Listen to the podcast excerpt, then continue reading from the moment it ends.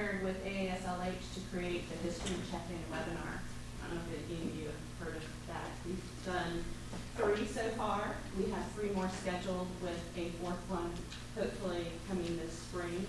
The next one is October 23rd with Susan Ware on women's suffrage. And today we have Professor Clarence Lang from the University of Kentucky. Kansas. Yes, thank you, the other UK. University That would have been a long drive. Sorry about that. and it's KU, not UK. In my I'm from Bloomington, I'm from Indiana, so the UK there is the University of Kentucky. Um, and he is a professor in African and African American studies there, and currently he is serving as the interim dean. And basically what he's going to do is his presentation is going to mimic the format that we do for the history checking webinar as a way of an introduction for everybody. And so it'll be thirty minutes of presentation and then forty-five minutes of Q and A. Turn it over Right, sure. Okay. Good morning. Can you hear me fine? Oh, this is good. All right. Uh, So um, um, Beth, thank you for the, for the introduction um, and, and for the invitation to be part of this conference of the American Association for State and Local History. Um, A couple of months ago, I didn't know this organization existed, so I feel like I've, I've learned some things just in a short time that I've been engaged around this.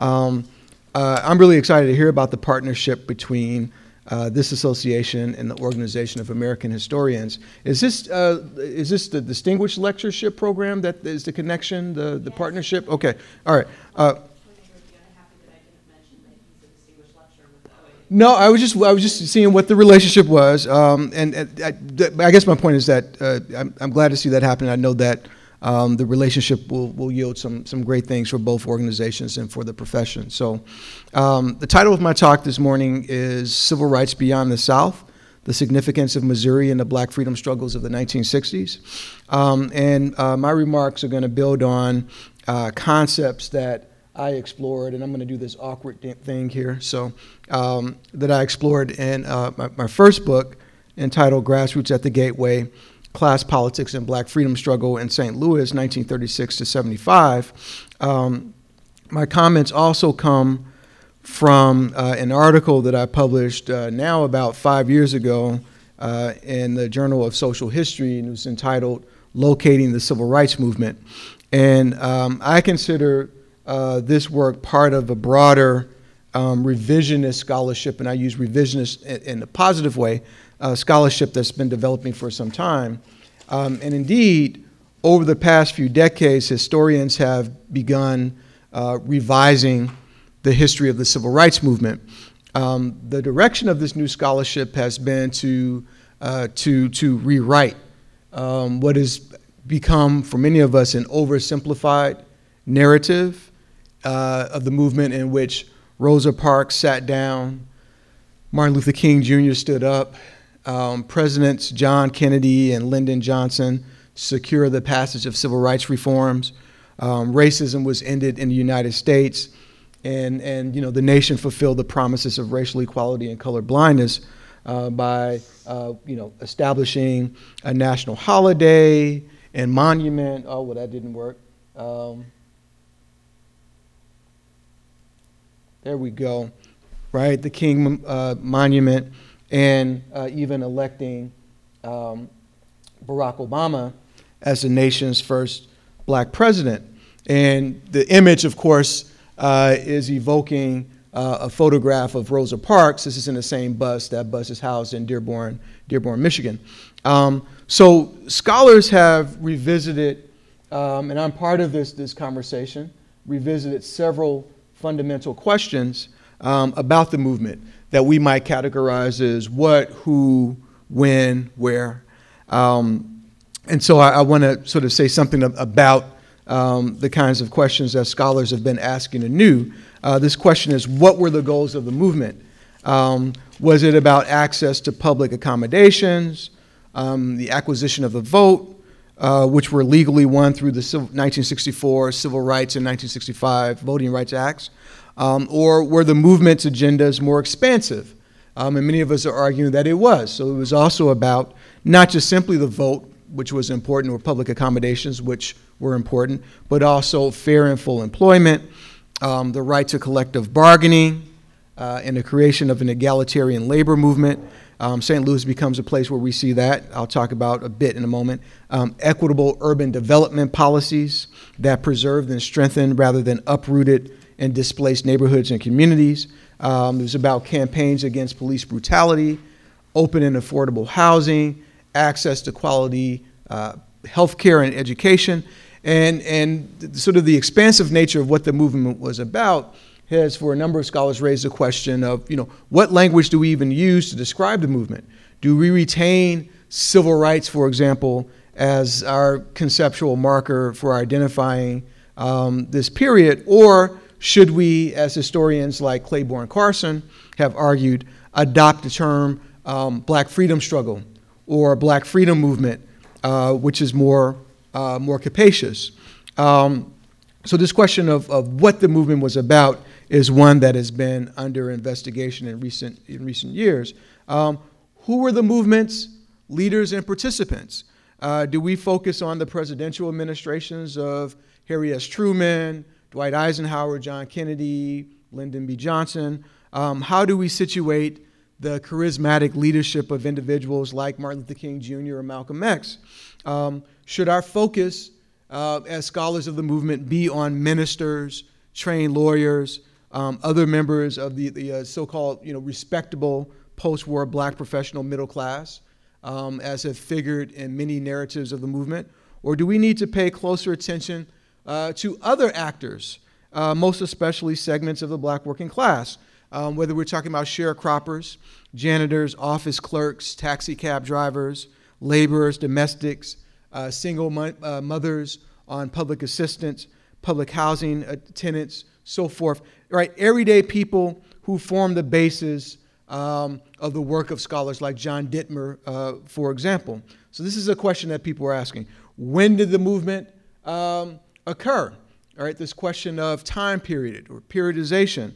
Um, does the, the standard or what we might consider the classical 1954, 1965 um, time frame, which is bracketed by the Brown versus Board of Education of Topeka Supreme Court ruling, um, on the one hand and the passage of the Voting Rights Act on the, on the back end, does that still suffice? Or, um, like scholars, such as scholars like Jacqueline Dowd Hall, Jean Theo Harris, Komozi Woodard, uh, should historians' periodization uh, of, of, this, of the civil rights movement uh, encompass historical moments both before and after this time frame? So there's some individuals who say that we have to push uh, the beginning of the story further back. Um, in my case, the 1930s becomes a really critical moment um, in terms of understanding how you even get Brown um, in 54. Others arguing that, well, actually, 1965 uh, is an endpoint in some respects, um, but there's a lot more that happens um, after that. Some people uh, arguing up to and including now. Uh, so everyone is not clear uh, necessarily on, on how, we, how, we, how we cut it, how we slice it, but the idea is that we have to talk differently about the time frames. Um, and if we do expand um, our, our schema, our, our time frames, our periodization, um, what are, are the implications for how we assess, interpret, and conceptualize the past, right? Part of what we do as historians is that we have to kind of sort of have a beginning or ending somewhere um, and figure out that there's some period that we're studying, and for certain sets of social, economic, you know, political, cultural reasons, it constitutes a period, right? I'll give you an example, not to beat a dead horse on this, uh, but just bear with me for a second. If we think about the 60s, what is that? Um, you know, is, is the 60s simply everything that happens between 1960 uh, and the end of 1969? Um, that's one way to look at it, but actually, if we think about um, the various cultural, political changes that characterize what we talk of as the 60s, there's some people that argue that actually that begins in 1955, right? And ends uh, in 1975, where you have um, the U.S. withdrawing from Vietnam, the Watergate crisis, the oil um, crisis that ends this sense that the U.S. will experience nothing but perpetual growth, right? So, um, so, so these are the kinds of questions that are, that are um, on, the, on the table. Um, there's a really good book um, co edited by John Dittmer It's called uh, uh, Freedom Rights um, New Perspectives on the Civil Rights Movement. Really great essay in that book by a, a, a scholar, Steven Lawson, um, that I would, I would recommend uh, for more of those conversations. Okay. Most importantly, for the purposes of my remarks here this morning, um, is the question of where the movement occurred. Um, should scholars of the civil rights movement's attention be on the national or local scale, um, north or south? And for the purposes of, the, I'm going to put that in, in, in quotes. Um, are the north and south appreciably different? Uh, and if so, how? Um, more generally, how should historians conceptualize the importance of place in our narratives of the movement? Um, what are the lines of demarcation as well as continuity among the regions of the United States with regard to the conditions that African Americans faced um, and the constraints and opportunities that they encountered that either facilitated or inhibited their resistance and shaped the forms of black freedom activism. And I want to bore down on that. Um, for scholars like Matthew Lassiter, Joseph Crespino, maintaining a this kind of strict uh, uh, line of separation between the North and the South in the study of the civil rights movement results in a narrative that depicts black struggles in the South as heroic and righteous in the face of bad white segregationists. You follow? Um, between 1954 and 1965, and black struggles in the North as a violent um, and pathological betrayal of the movement that turned good white liberal supporters against in the late 1960s. So there are a lot of stakes for even dealing with this issue of how do we understand the importance of region. Um, what I want to argue um, is that this perspective is, is not the only point of entry to a discussion um, about the significance of place in the civil rights movement. Um, I want to argue that it's possible to perceive important historical differences between North and South um, in a manner that doesn't just reinforce this simplistic regional binary in the study of black social movements in the United States, that does not reduce racism's existence only to the South, that does not downplay the presence of institutionalized racism north of the Mason Dixon line. Um, and just to, to put a finer point on it, um, you know, just to, to make it even, even clearer, um, that there's some people who argue that to talk about the civil rights movement as being in the South is to ignore um, struggles um, and, and, and forms of racial control that happened in the North, right? My argument is that um, I think there's a way to talk about the significance of place without falling into this trap of presuming um, that the North is good and the, sad, and, and the South is bad, right? But that there are distinctions between the two. I'm arguing they are not the same, right? Historically, have not been the same. Um, but, but there's a more nuanced way to understand the, that, that relationship. Um, I believe that is that we can approach racism as a national phenomenon and pursue the work of recovering the presence of black freedom struggles outside the South, while at the same time approaching North and South as signifiers of important regional differences in the black experience. Um, the movement was national, but it confronted, I'm arguing, regional and local circumstances that were very particular. Um, so the task in part becomes establishing, expanding, and refining typologies of place, right, which in turn might yield finer grained assessments of region and black freedom uh, uh, struggles. And so I hope that, you know, to give you, um, to, you know, to, to give you, just to, to engage you in conversations as folks, many of you who are doing local and state history, to further uh, reinforce why it matters, why we need these local and state narratives about the movement, and how they help inform how we talk about it nationally. Okay, so from the, from the standpoint of conceptualizing the importance of place, um, St. Louis, Missouri, and cities like it, Kansas City as well, matter in rethinking narratives of black freedom struggle. We take seriously place, we, we yield more nuanced, sophisticated narratives about the broader phenomenon. More specifically, St. Louis offers an example of what I call, and others, the border south, um, which represents a, trans, a transitional region, um, one that illustrates both the instability and the concreteness of designations such as South and North in the movement's history. Um, and you know, when I, when I when I mentioned the term the border south, um, clumsy uh, map there. Um, you know, the states of the border south, and I'm talking here Missouri, uh, Kentucky, uh, Maryland, Tennessee, West Virginia, embodied um, the nation's racial politics in miniature, right? Allowing us to see patterns of black racial subordination and resistance as a whole. Let me step back and, and sort, of, sort of put a finer point on this that we don't have a lot of histories about racism and resistance in these areas. And I'm saying that um, the importance of, of having those is not just simply because we want to know what happened in Missouri, though there's an importance to that, but that if we understand what happened in Missouri and places like it, it actually can change how we talk about these things at the broader scale. All right? Um, so I'd, I'd, like to, to elaborate on why the region of the border south matters to studying the movement. And what I'm going to do um, is actually speak conceptually. Right? So I'm not going to give you necessarily a narrative as much as I'm going to talk through a framework um, for how you and your work um, approach those local and state narratives. And so here it goes. Um, I, I uh, uh, um, you can't say this in Kansas, but as an undergraduate, I went to the University of Missouri. Um, well, okay. This would not be the response in Lawrence, uh, Kansas. You, you know, um, so that I'm, I'm, very careful about how I reveal that. And uh, lived for some time in St. Louis, and it was a, I found it a really interesting place. And if you ask people, which I did, you know, how would you locate St. Louis Is St. Louis? Where's St. Louis? The, the answers would always diverge. There would be some people who say it was the Midwest, and some people would say, well, you know, Missouri is a st- slave state. We're in the South.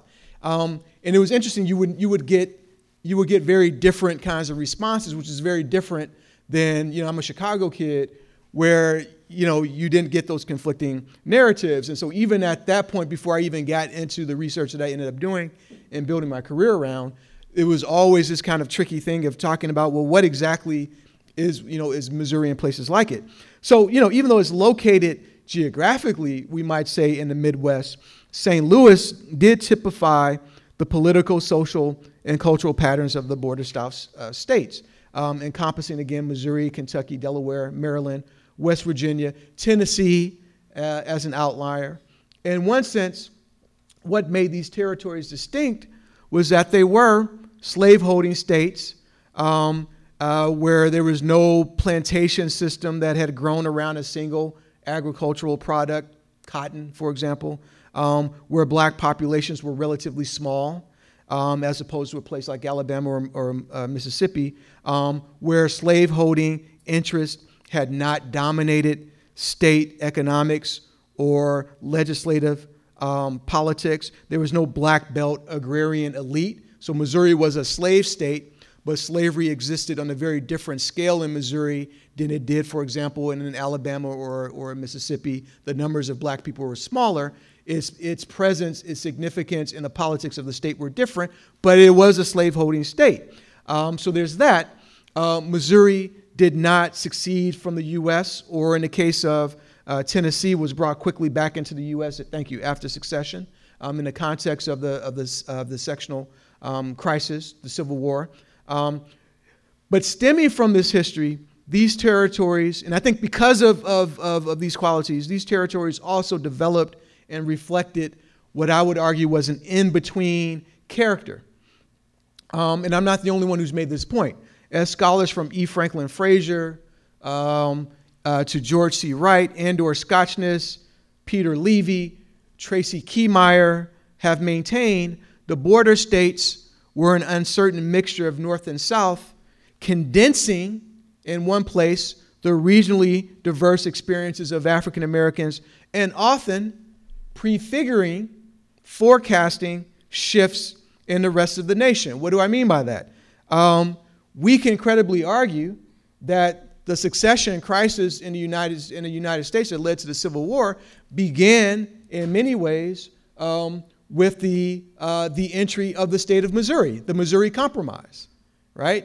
And all of that that set um, um, into, into motion. So uh, Missouri's entry um, as a state in the 1820s, sparked the first major national debate about slavery. Um, if we think about, um, and uh, oh my goodness, in Lawrence, right, um, the border wars, right? So if you think about the whole Mizzou KU thing, I mean, that goes deeper than I think, you know, which is why it's been so, you know, it's, it's, it's so, um, it's so rabid. Um, that, that conflict um, at the Missouri Kansas border, in many ways, was the beginning of the Civil War. If we think about the Dred Scott decision, um, signaled the onset of the Civil War. These are things that all, right, were kind of uh, incubated in this state, in this region. Um, if we think, for example, about uh, the shift from Reconstruction to its demise, um, housing segregation, uh, ordinances, and restrictive covenants, Missouri becomes a really important place to understand how these things developed and then went national. Even in some of the materials um, for this conference, you may have seen, and many of you already know about this individual, J.C. Nichols, um, an important developer in this region, set, uh, set certain kinds of, of templates that helped to structure racial segregation in housing nationally, right? Okay. Um, uh, white voters, and, and here I'm sort of broadening the conversation beyond Missouri to talk about how it's representative of a region. Um, white voters in Baltimore, Maryland, Louisville, Kentucky, St. Louis pioneered the use of popular referenda to implement racial segregation. It was overruled by the Supreme Court, right? Um, in housing, St. Louisans instituted, passed the nation's first ordinance mandating racially segregated neighborhoods. Again, the Supreme Court outlawed this, but these same cities, in the aftermath of that, then initiated restrictive housing covenants, right? So you have to understand Missouri, Baltimore, Maryland, um, as part of how we have nationally, right? It was an incubator for racially restrictive um, housing policies nationally. Um, it was a region, the border south, according to the black sociologist Charles S. Johnson, where the nation's conflicting racial views and policies met and clashed. To quote uh, a scholar, George C. Wright, who I mentioned a moment ago, and I quote, for a full understanding of how white America dealt with its quote unquote Negro problems, it is extremely important to discuss the circumstances of blacks in border states, end quote. Um, historically, St. Louis had been a midpoint between the centers of Eastern capital and the West, thus its nickname, the Gateway City, right? Um, that, that's a symbol of the, you know, the, sort of the movement west. Um, but St. Louis, located along the Mississippi River, uh, historically was also a transition point um, between the North and the South. Uh, so Jim Crow style racial apartheid existed, but it, w- it was pervasive, but it was uneven. Um, so public libraries and conveyances did not observe segregation, but swimming pools, ballparks, theaters, hotels, churches, restaurants, and hospitals did. Uh, Missouri's constitution enforced segregated public schooling and prohibited um, racial, uh, racial, interracial marriage. Um, and um, um, uh, West Virginia, Maryland, Tennessee, Missouri uh, paid full tuition for black people to attend professional schools in other states to avoid equalizing um, in state graduate education.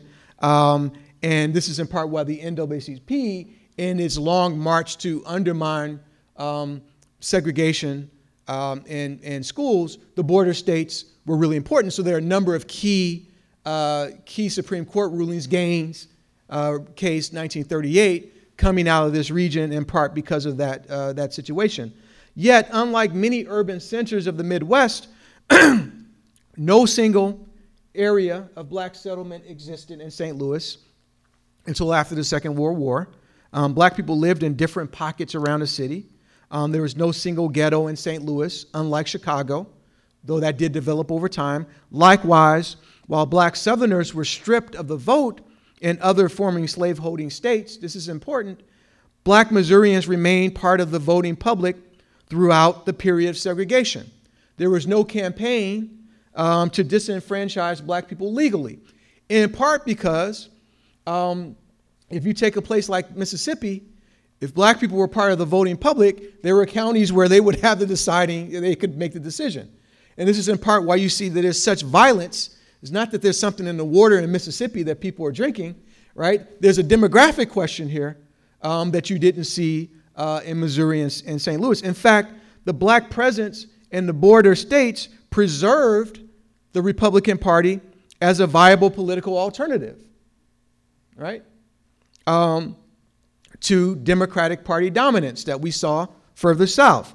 And, and the state Democratic Party, furthermore, was built, or rather split, between um, something that you would have seen in a place like Chicago or New York, a multi ethnic right, wing in the cities, and a white rural wing uh, that reflected the Democratic Party factionalism more nationally. You know what I'm talking about here, like the Democratic Party for a good part of the 20th century was a, this kind of tenuous coalition between, um, between white, right, uh, segregationist Southerners and their opposites, right?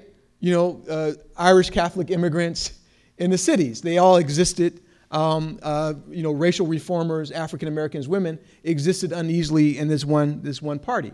Um, and so you see that dyna- dynamic in miniature in uh, Missouri, and this split between the Democratic Party as it looked in urban spaces, Kansas City, St. Louis, and how it looked, for example, in the southeast Bootheel, right? Southeast Missouri and the Bootheel. Okay.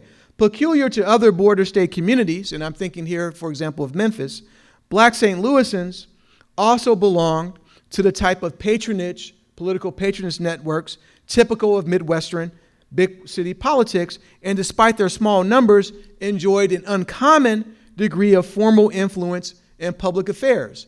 What am I saying? I'm saying you have segregation, but you also have a small black population, and you see this in Memphis as well, who are able to exercise some influence in electoral politics, very different than in Montgomery, very different, right, than. Um, than a uh, um, uh, uh, Mississippi or what have you, where they were essentially shut out, out, of, out of the vote.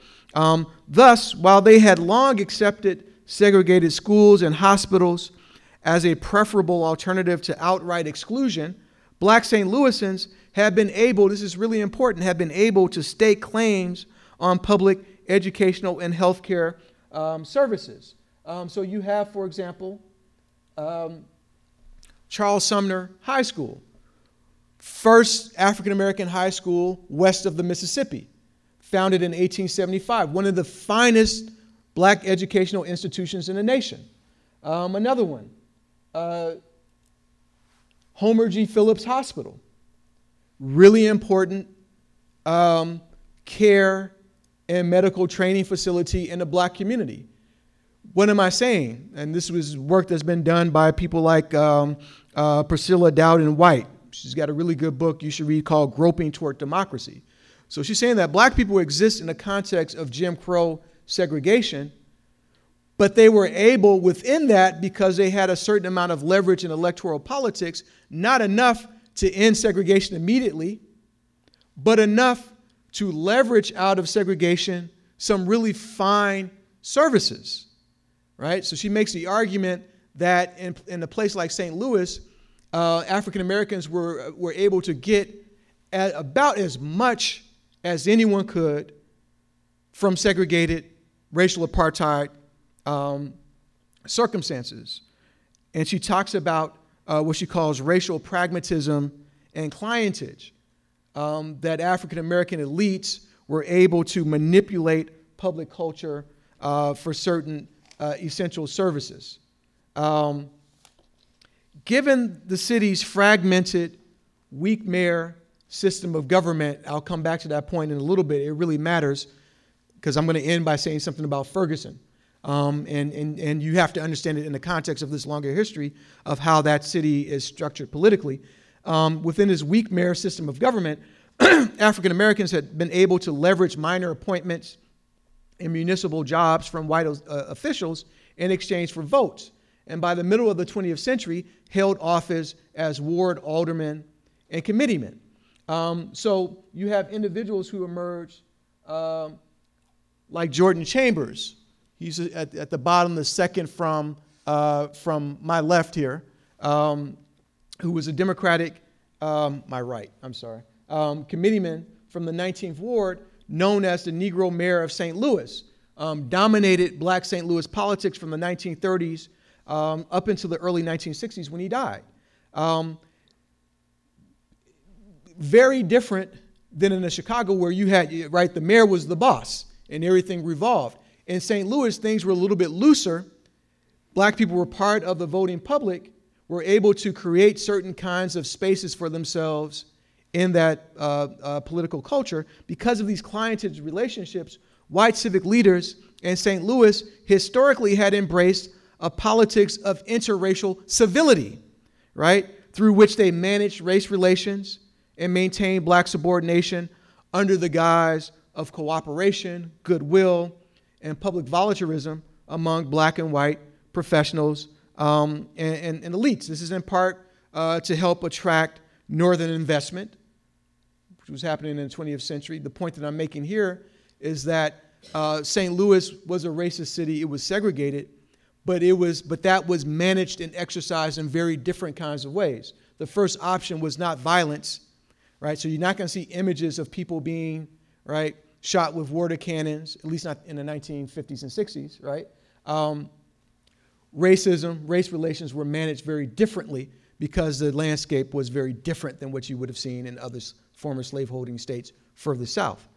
Um, as it regards black freedom struggles, um, as the historian Jack Bloom argues, um, quote, the first victories were gained in the cities of the Upper South, which were not historically dominated um, by the agrarian elite. So, what I'm saying is that just as the border states had been bellwethers, for example, um, in the onset of the, of the crisis around slavery, um, a bellwether uh, in the retreat from Reconstruction and the transition to Jim Crow, Missouri and other border states, get this contradiction, were also the first former slave states to begin dismantling legal racial apartheid. Right? So they were the first in, right? They were a bellwether for where the nation was moving in that direction, but they were also the first out. All right? So if you think about the Gaines ruling, 1938, um, higher education, um, the first steps toward desegregation of education in the former slave states, the desegregation of St. Louis University in the 1940s, Shelley versus Kraemer, important Supreme Court ruling um, in terms of the enforceability of, um, of restrictive housing covenants. Jones v. Mayer, um, U.S. versus Blackjack, important fair housing cases that originated in St. Louis. Green versus McDonnell Douglas, an important landmark Supreme Court decision around employment discrimination. Um, events, for example, in a city like Cambridge, Maryland, another border state, uh, prompted the greater involvement by the Kennedy administration in the affairs of a single community. This exceeded even Birmingham, other southern states that had received more attention. Um, so, uh, just to, if, if I can, and I know I want to be mindful of time here, and I'll wrap up here pretty soon because I want to hear from you all and not just, just talk at you. But even if we go back to, to the slave, the, the, you know, even the Civil War, um, you don't have to see the film Lincoln if you've read about this period. Abraham Lincoln was the whole time was frightened about what the border states were going to do, what role they were going to play in that, because he knew that that would tip the war in one direction or, or, or, or, the other.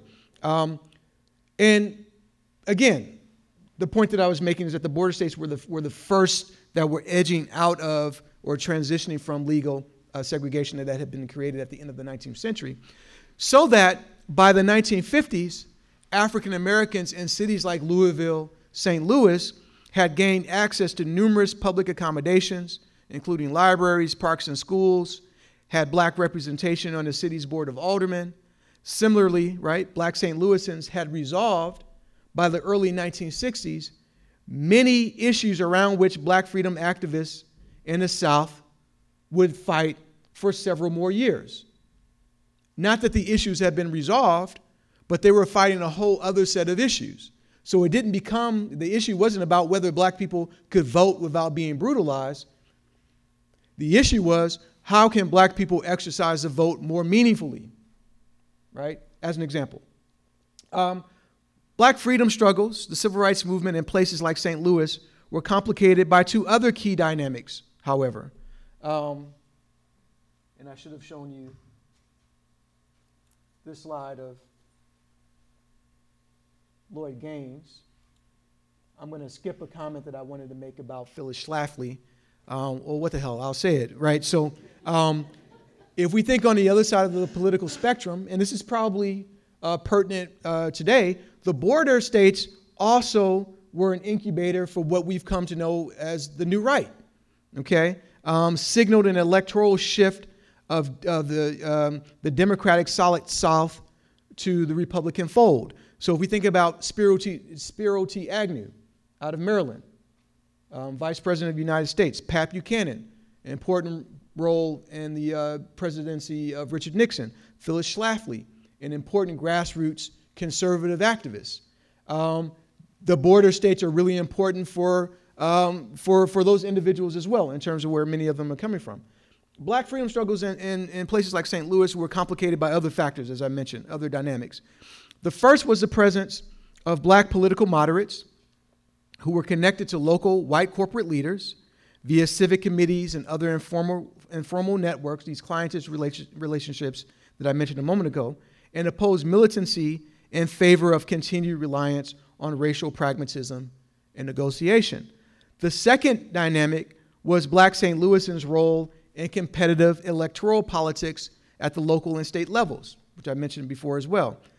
Hence, the leadership of neighborhood Democratic ward organizations often overlapped with the leadership of social movement initiatives. So you would have people who were activists, but who were also ensconced in these networks of electoral politics. William Clay, really important uh, example of this. So, what would happen within the movement is that disputes in one sphere, in electoral politics, which shape dynamics in the more protest politics that will occur. And the differences between movement moderates, militants, this was influenced by the fact that many individuals often belong to rival ward organizations and factions. Really interesting kind of the dynamic. And maybe that's a little bit um, too much into the weeds. Um, but Clay is a really important example of how this worked. On certain issues, paradoxically, black elected officials and Democratic ward activists even found common cause with white Democratic ward bosses who opposed the extension of Negro rights, but who, similar to many black St. Louisans, opposed efforts by white corporate leaders to impose citywide or regional planning and centralized authority in the mayor's office. Again, I should start wrapping up. I'm probably going a little bit too more in, in the weeds, but as a scholar studying this period and studying these dynamics, very, very fascinating stuff. I'm happy to talk about that more if you have questions. Um, and so I'll, I'll, wrap up by saying that uh, what you saw in St. Louis and places like it was that you had, to make the point clearer, you had methods drawn from both Southern and Northern theaters of struggle in one place. So you had block voting by African Americans, you had ward level electoral politics, but then you also had um, legal action, insurgent protest politics, as well as black accommodation to white racial paternalism. What am I saying? I'm saying that all of the different kinds of means uh, that black people were employing to fight for freedom, for full citizenship, you could see in one place, all right, in the Baltimore and the St. Louis. And so to conclude, I said that before, but I mean it this time. St. Louis illustrates a geographic zone wedged between the Midwest and the South um, its defining characteristics included slavery, but without the plantation based agriculture that developed in the Black Belt. As a result, the border South historically housed small African American populations. In the absence of military occupation during the Civil War, as a result of the border South not joining the Confederacy, so they weren't under military rule, the border South pioneered the widespread retreat of former slave states from black citizenship.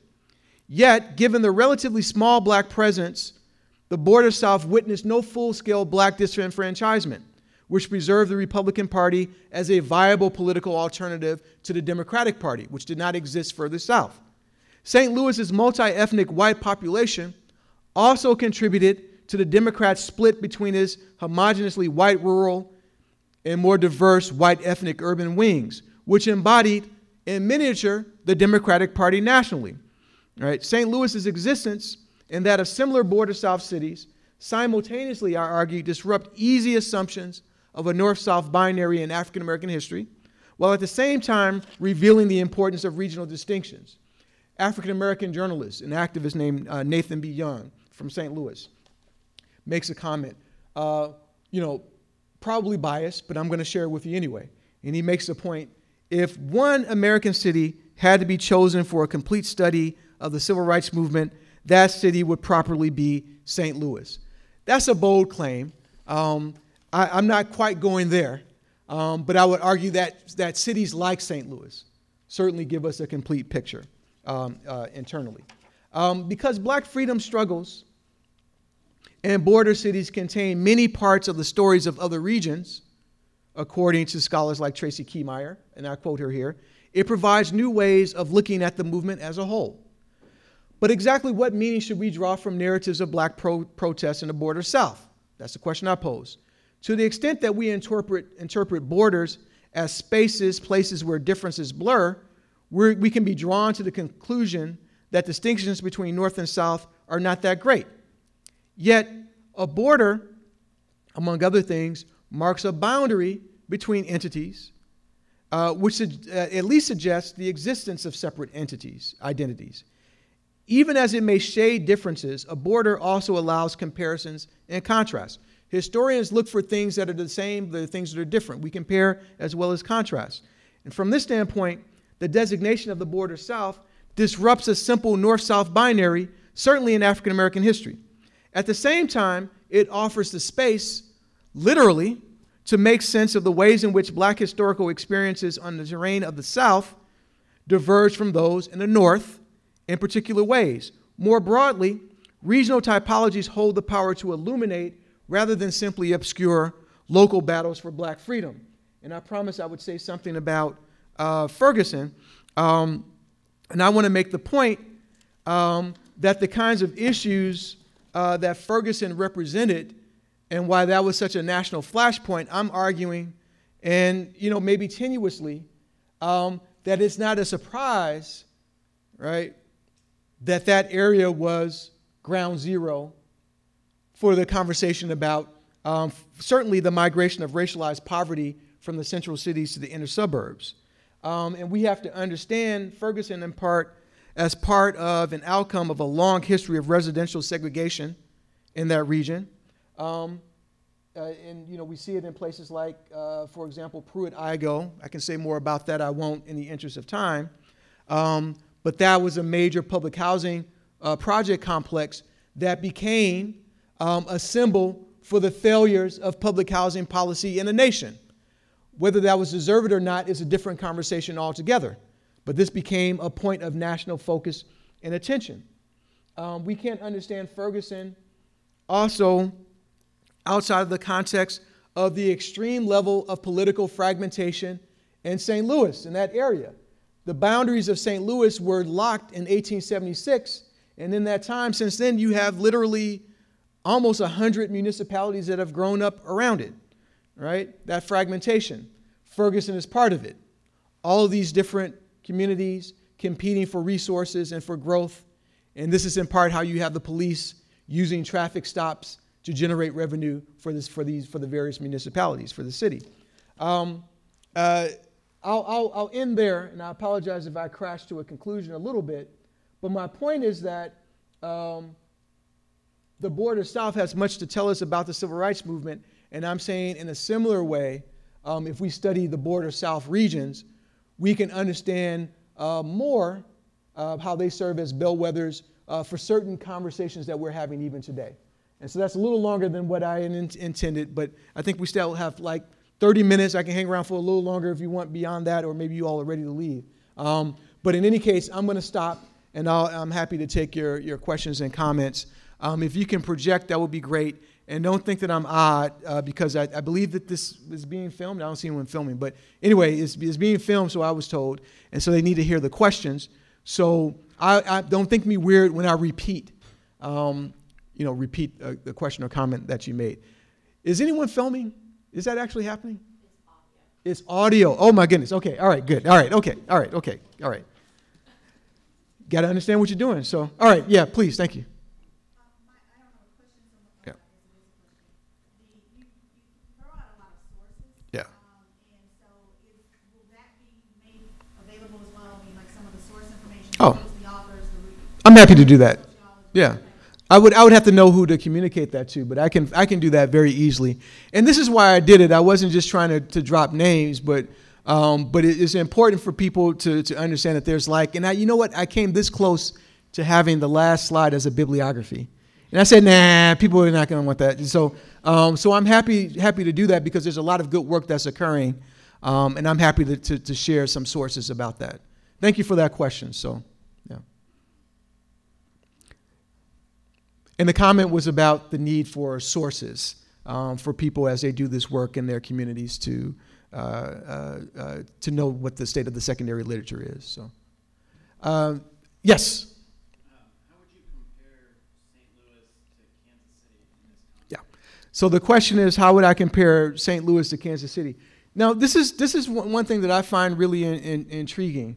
Um, certainly, if we think about the Troost line, right, and in terms of how that's embodied both literally and metaphorically, um, you know, this issue of, of, of just severe racial segregation that bears uh, conversation. I think the work of, of J.C. Nichols, um, his development work, how he builds Johnson County or what have you, how that occurs, and how that becomes a template that's taken elsewhere around the nation, certainly suggests some continuities.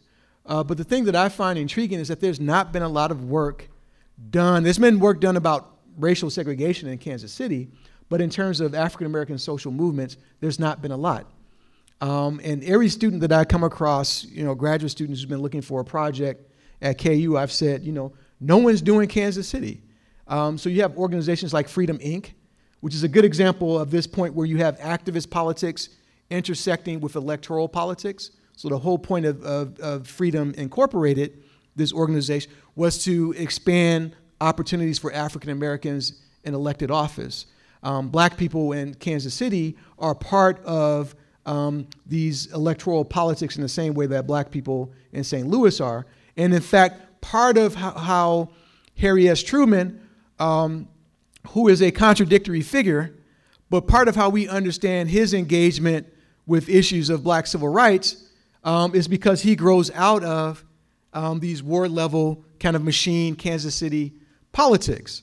And so he respected and understood that you had to deal with black people, right? Because they were part of that. You had to will and deal and you had to make deals. And there was a lot of corruption, right? So you have that, but there's also these areas where um, black people were able to expand um, opportunities for themselves. So that's my tentative response. That there are a lot of similarities that we can see, but for me, the real sort of sort of interesting thing here is that um, there's not a lot of uh, there's not a lot of literature on on, on that. Um, and maybe others of you can speak to why you think that might be the case. The sources are there. Um, the sources are there. Um, I'm waiting for some scholar to do a work on, on, you know, there's been some survey work done on black Missouri, but the scale is, is so general. Um, I think we need more work that's done regionally and at the state level. So, yeah. And I apologize that I can't answer your question more effectively than that. I've not studied Kansas City closely. uh, yes. No, no, no. I- think that it's an interesting,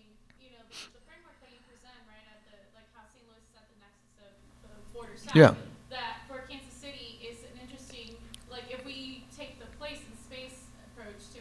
right, Yeah. the nexus of the border west. Yeah, right? good so point. that Yeah. Also brings its different, um, Good point. uh, it's different um, issues. There, That's right. Because the American West, for so many, and the Black freedom struggle, right, that was an opportunity uh, or a space of freedom, right? Yeah. Um, which wasn't there as well, right? We have this like myth that if we went west, there would be more liberties, and that's not necessarily the case. So That's right. Yeah. might not be the South, but it's definitely west. Well, this is, I mean, I, I, think you're absolutely right. I mean, I know that in St. Louis, people, no offense, I didn't say it, I just heard it, you know, referred to Kansas City as a cow town, right?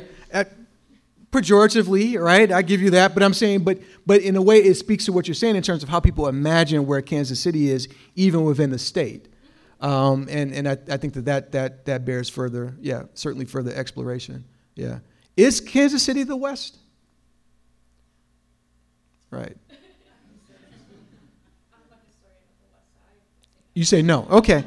But it's interesting these these regional how you yeah. When we moved here, we were told it was the north of the south, the south of the north, Right. the east of the west, and the west of the east. Do you see what I'm saying? All these, you know, components. Exactly. That's right. You're not going to have that conversation in Detroit. Right? I mean, you know what I mean? Or you're not going to have that conversation in Atlanta. You know what I mean? We're in the South, right? You're in Atlanta. Now, you know, right? Anyway, so um, I'm, I've become really fascinated about these questions. I mean, I think we have to fight and struggle more. I think sometimes we give up and say, oh, you know, whatever. And I think that, that we need to sort of, even if we need to fight around, sort of figuring out how we're understanding these places. If I ask you what defines the Midwest, there would probably would be a million responses to even that, right?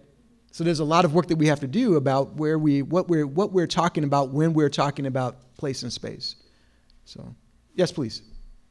We've always, I'm from Kansas City. Okay. We've always known and felt that St. Louis was so much more progressive, that they had more of an influence, especially in African American community, had much more influence, much more connection with the thought leaders in the South or thought leaders in the East Yeah. on what should happen.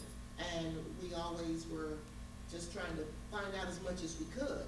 Uh, when you spoke of freedom, absolutely, freedom has been the, uh, the one organization where, to, that has a, a, a good chance of getting people in office, African Americans in office, and there hasn't been any others for years that can counter or, or be as successful as freedom has. I mean, even to the point, well, they'll have a ballot and they'll give it to people, here's how you vote, just like that. And a lot of people still to this day don't take the time to really look at the candidates, they just wait for freedom to tell them Ah, right. who to vote for. Yeah. Uh, and that can be a good and bad. There's, there can be problems. Yeah, that can be problematic. So Yeah. I've always wondered why um, we're not as progressive. I've always Yeah. wondered why we uh, tend to just wait to see what's going to happen. You know, we've had uproars about police brutality and those type of things, but it never seems to really go anywhere as it does in St. Louis and as it did in Ferguson. Yeah. We flew to Ferguson because we wanted to be involved. But the same situations we have here, we just kind of just Midwest nice. So you, you know why I'm, I'm smiling, why just ear to ear. Part of how I got interested in this work is because I was I lived in the St. Louis area. I was politically involved, and everything that you every activist said, man, St. Louis is always behind Chicago and Detroit. You know what I mean? We're always, you know, why are we aren't we as progressive as those cities? So, so that's why I'm why I'm why I'm grinning. And part of my work, part of what what what I wanted to do is to sort of talk about how St. Louis mattered, because I heard from so many pessimistic folks that St. Louis is just we're just several steps behind, you know, everything else that's happening. So so it's interesting to hear that Kansas City is looking at St. Louis and St. Louis is looking at what's happening um, in, in, in Chicago. But one very curious thing that people have said, um, particularly if you study the late 1960s, and this might sound perverse to some of you, but this was a thing, um, that part of, of kind of the catharsis of that period was to have had some kind of an urban rebellion. That didn't happen in St. Louis, right? Because you had these long term, remember I was talking about this sort of these long standing relationships of racial clientage? And so even in the late 1960s, they were still strong enough that people were able to manage the crisis so that the mayor of St. Louis, which is different than Mayor Daley in Chicago, who ordered police to shoot to kill, right, after King was assassinated and people were in the streets, the mayor of St. Louis said, you know what we're going to do? We're going to have a march to honor King, and I'm going to lead it. I'm going to be at the front of it, right? The fuse, the whole, the whole thing. There were, there were disturbances in communities, right? But there was a relationship such that the press didn't cover it, right? because you had all of these networks that were able to kind of suppress. So you had groups like Civic Progress, which is made up of all of the business CE CEOs that function really as kind of a shadow government to the city who were able to, to manage that. But you had a number of the actors who were saying, man, the folks in Kansas City, they actually on the ball because they've taken to the streets, right? So, you know, um, and, you know, that sort of thing, which makes me wonder how sort of racial managerial politics function in Kansas City.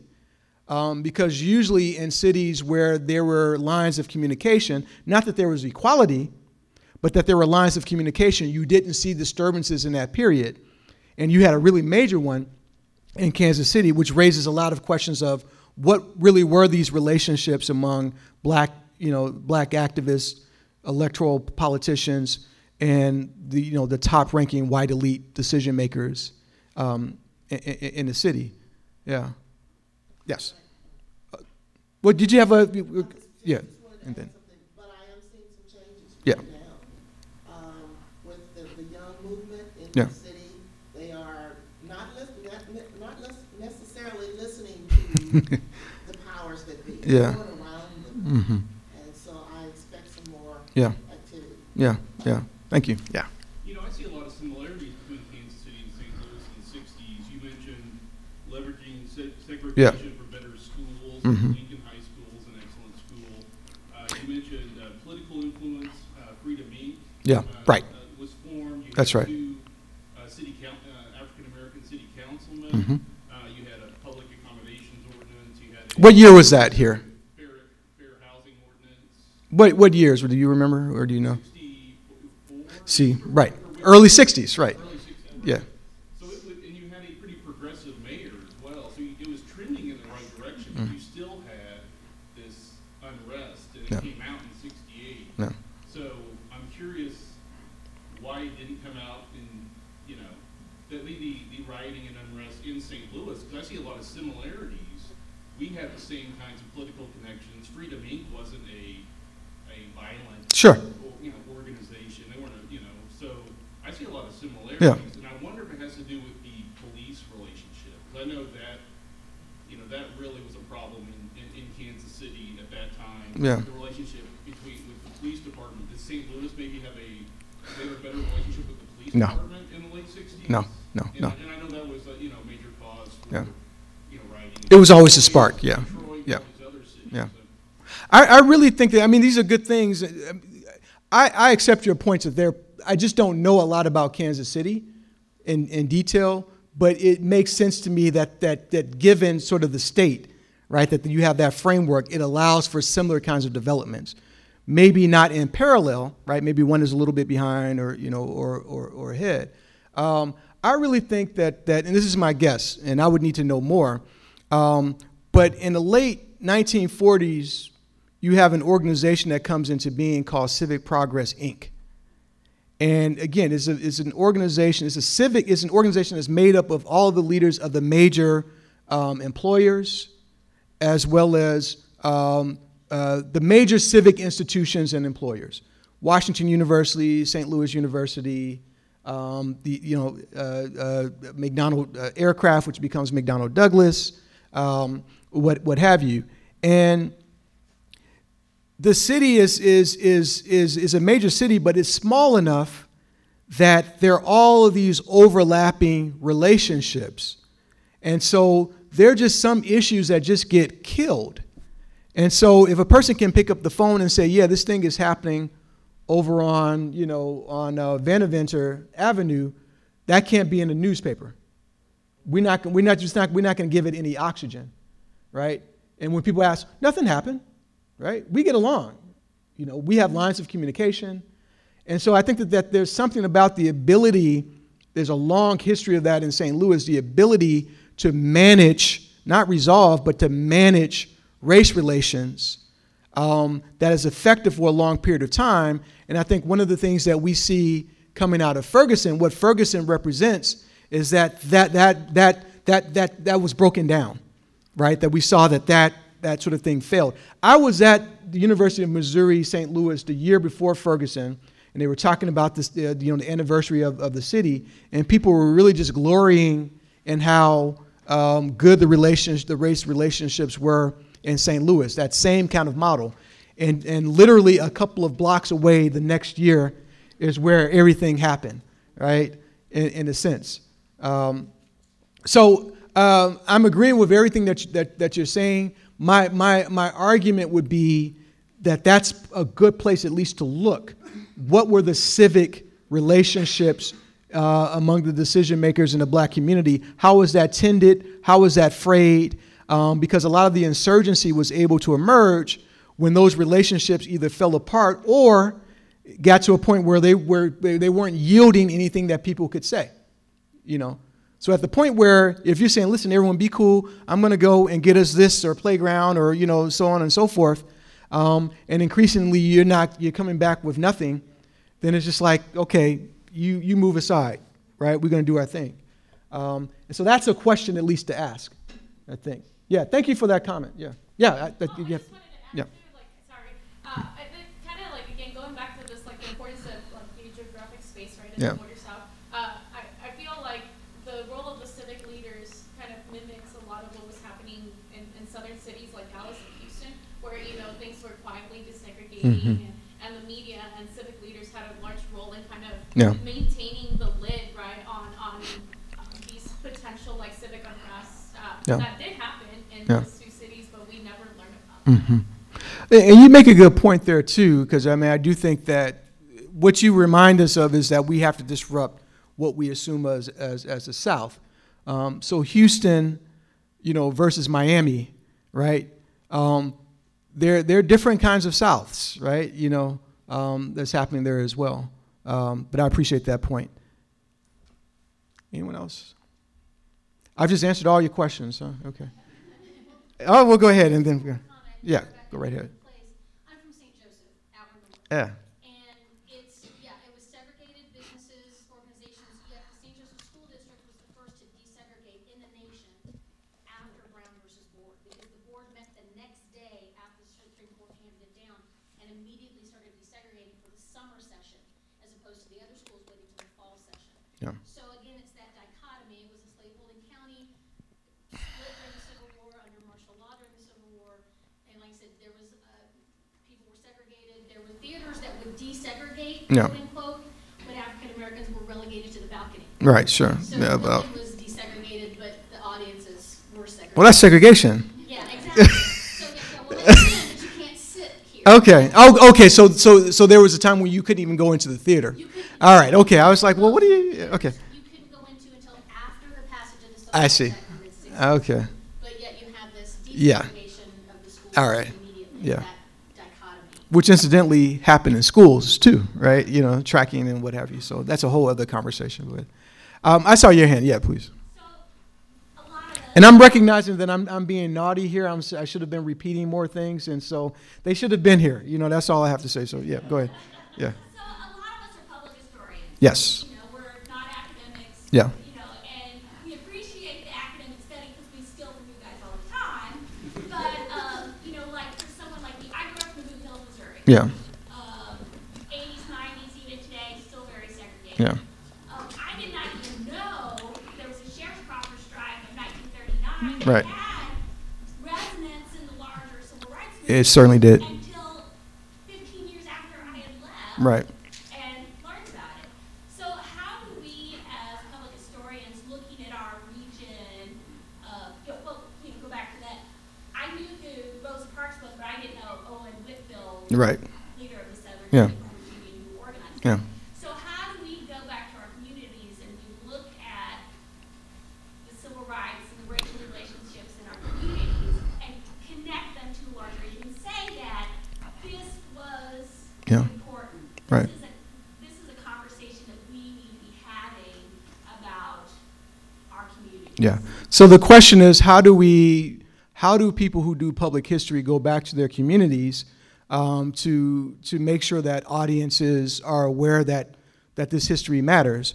I have a number of, of, of responses to to what you said. I mean, you know, first and foremost, um, actually, those of us who are, I'll use the term that you use, who are academics, actually rely on the work of, of public historians. That's how we get a lot of our stuff done, right? But sort of the things that you do. So it, it's it's it's a back and it's a back and forth, and and you know, and I sort of gave you a, a framework because I wanted to approach this from the standpoint of the immense respect that that you deserve. That I could have told you, uh, you know, a story, but what I'm really interested in was sort of saying, you know, you all are doing the work on the ground, and this is maybe a different way to think about how you're organizing what you're coming across.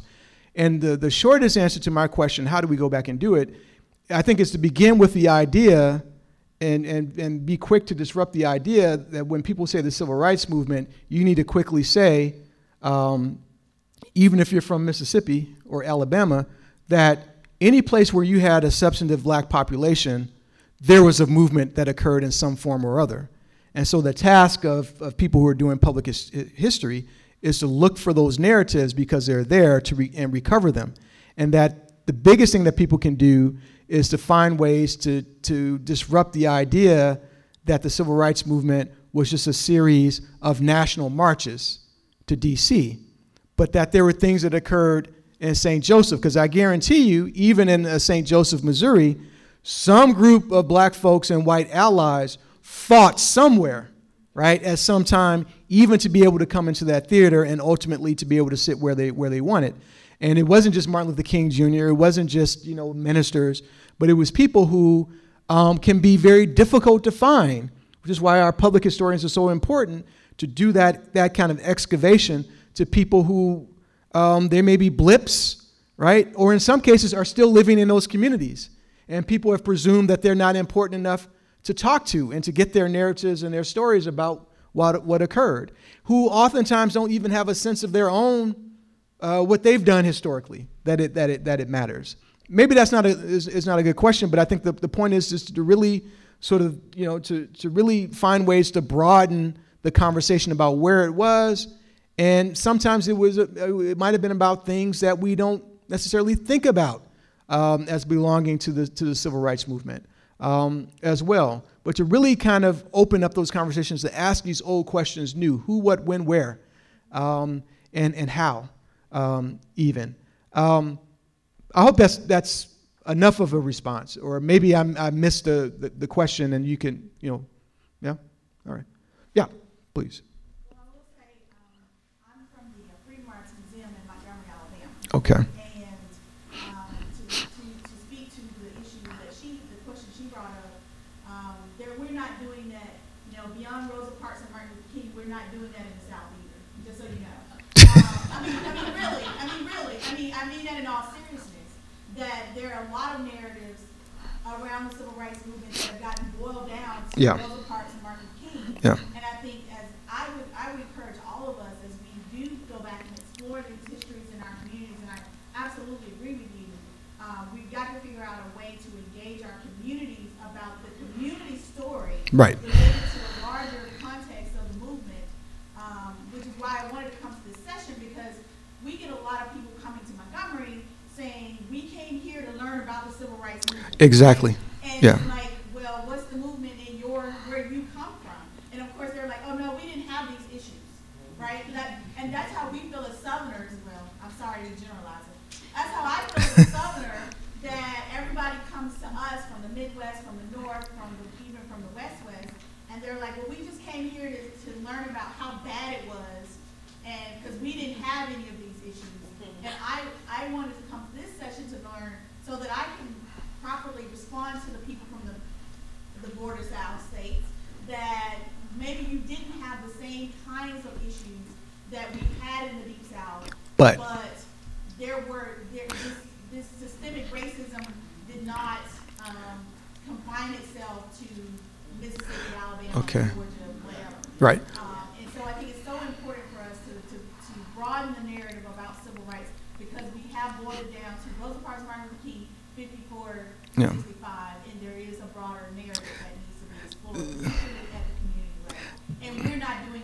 Yeah, I hear you. Um, so one of the things that your comment just triggered for me, um, and this maybe is something that you you might want to sort of keep to sort of throw at folks if they say we came to learn about the civil rights movement. Um, uh, and, and and to be fair to those individuals who may be saying that, if we think about the story that we're given, if we think about the images, the, the standard narrative tells us that it was all about the South. You know what I mean? I mean so so there, there's a way in which we're socialized, um, and uh, you know th- that that's the kind of the narrative that we've we've, be, we've been we've been given. So there's a lot of work that has to happen in other ways in disrupting that. But one thing you, you should you know feel free to mention to people is that when we talk about um, the struggle to for open and fair housing, the bloodiest battles around that occurred in the North, not in the South. Because in the South, there was a long history of black and white people living in close proximity, right? So it wasn't, right, to, to sort of go to what some of the, the, you know, the elders would say, it wasn't about how close you were. It was about how big you try to get, as opposed to in the North, in the Chicago, get as big as you want, don't get close, right? So you even have King who comes to Chicago, and he's like, I've never seen anything like this in my career. So, so housing the bloodiest battles: Milwaukee, Chicago, um, New York, um, what, uh, uh, um, uh, Boston. Um, I mean, the ugliest battles around housing occur in the North, um, because, um, if you will, apartheid in housing markets was far more entrenched there than it was in the South very different kind of racial and political traditions. Yeah. So that's one thing to say, I think. Um, yeah. We do, but they don't believe it. All right. That's why you need that reeling list, and I'm going to send you, right? So that you can have them, you know, people have to do their work too, right? Um, I was just down in, in Montgomery, and, and but I, w- I will say that, um, you know, there is a way in which, and I was just there to visit, I've not lived in Montgomery, but there is a way in which I, I think that, at least in, in that case, people are reckoning with that past in ways that folks are not as comfortable doing um, in communities outside of the South. I will say that. So the Legacy Museum, um, the National uh, Memorial for what Peace and, and Justice, um, really um, important. Um, I think I think institutions. So and I know that I'm not. You know, I know you welcome people to come and, and, and see that. Um, but what's really important about that memorial is that when you look at all of the, you know, the, the, the, the, um, the, the, the, the evidence of people being lynched, it's not just Georgia and Mississippi. I mean, there's Kansas. I mean, these things are happening all over the place. And I think that the museum does a good job of sort of helping to direct people to um, exactly what you said. Figure out what was happening in your community and what needs to be done to come to terms with the horrors that happened there. Um, I think, yeah. well, let me let me let me sort of ask this: Is there anyone who's not spoken who has a comment or a question? And if, if not, then we'll, we're going to give you the last one. Yeah, go ahead. So I popped in, All right. and I totally agree with what she just said. I work for the Detroit Historical Society. Ah, so okay. I tell her to send folks to Detroit because slavery was built in Yeah, Detroit, as well as the 1943 race riots. Sure. It was all about overhousing Mhm. um, and racial tension between whites and blacks. So this is not a story that just took place in the South. Right. It is across the Yeah. country, and we just need to be more realistic about that. Um, one shameless plug is uh, our Detroit sixty-seven project that we've been working Ah. on over the past few years, addressing all of these issues in about a hundred years of the city's history, centering on, uh, what took place in nineteen sixty-seven, which is some call it riots, some call it rebellion. we Yeah. refer to it as an Uprising, sure. these are really important conversations to have, and we have had many of them, hundreds of them, and they all are really significant because people have an opportunity to voice their, their, you know, their fears, their Yeah. concerns, you know, how they were raised, Yeah. you know, people on opposite ends of the spectrum, and it's an opportunity for us to meet each other Yeah. in the middle. So, Yeah. just encourage you, if you don't know about the project, to check it out, Detroit1967.org. Detroit1967.org. Yeah. So let me make a comment, and you're going to get the last last word. I'm going to give that to you, but just to, to sort of say, um, and I just want to, and I and I I'm sincere about this. Like the work that you all are doing in terms of changing the conversations, I mean, is is is is far more immediate and significant than the work of, you know, what you call academic um, academic scholars, because the interface is more immediate and direct. And to the extent that you all are able to be successful in that, you actually make our jobs easier um, in, in, in that sense. So I'm just, you know, part of one of the reasons why I jumped at the opportunity to do this is like, hey, I definitely want to speak to these folks because they're, in a sense, on the front lines in terms of collecting and publicizing um, um, this history. You get the last word. Yeah, that's okay. It's fine. I appreciate your enthusiasm. Sorry, no, but I, I'm a, I'm an, also an academic Yeah. that is running a public history program. Mhm. So, uh, I have these conversations with, as I'm training the future public historians, right, about why do people have these, these grandiose narratives of civil rights are difficult topics that, you know, are not necessarily covered in high school or Yeah. public school curriculums, right? So I think that it's an important, uh, discussion to have that as public historians and as academics, that we need to be working closely with educators in the K through twelve. Right. um, Um, education system, because that's what every single person living in this country who's attending a school is going to be learning, right. right? And so if we're not, um, kind of providing these, these, uh, important narratives that are- that disrupt our, our, our larger uh, understandings of civil rights or, or the history of, of race relations in this country, then it's gonna be really difficult for our audiences, whether they're students or people visiting the museums, to really grasp the Yeah. concepts that we're discussing. Amen to that. So, no, seriously. Listen, uh, thank you all for coming and for staying and for your questions and, uh, and your, your comments. Uh, have a great conference. Thanks again. Yeah.